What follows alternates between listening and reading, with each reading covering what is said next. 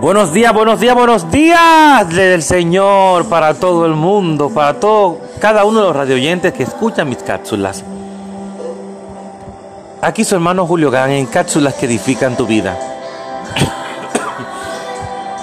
El tema de hoy, lleve cautivo todo pensamiento.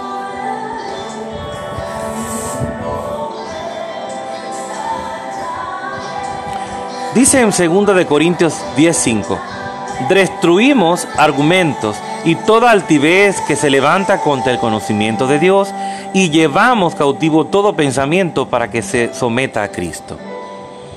Quizás se encuentre enfrentando circunstancias que fácilmente podría robarle su gozo, un desafío en una relación con un hijo en rebeldía o una situación injusta en el trabajo. Podría estar viviendo estresado, tensionado o sin poder dormir por las noches. Deje de decirse a sí mismo, eso es demasiado, no puedo manejarlo, no declare esas cosas. A lo largo del día, especialmente cuando se sienta tentado a preocuparse,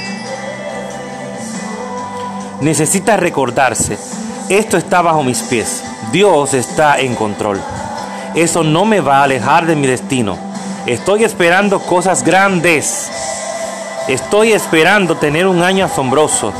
Tengo la espada del Espíritu, declaró, el Señor declaró que somos más que vencedores en Él. Tengo la espada del Espíritu, declaro la palabra de Dios. Sé que cada enemigo está debajo de mis pies. He sido armado de fuerza para esta batalla. Regresa a ese lugar de paz.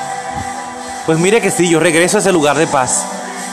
Porque nada ni nadie me ha quitado mi paz ni me la va a quitar.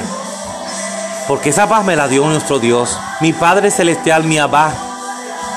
Mi sustentador, mi proveedor, mi pastor.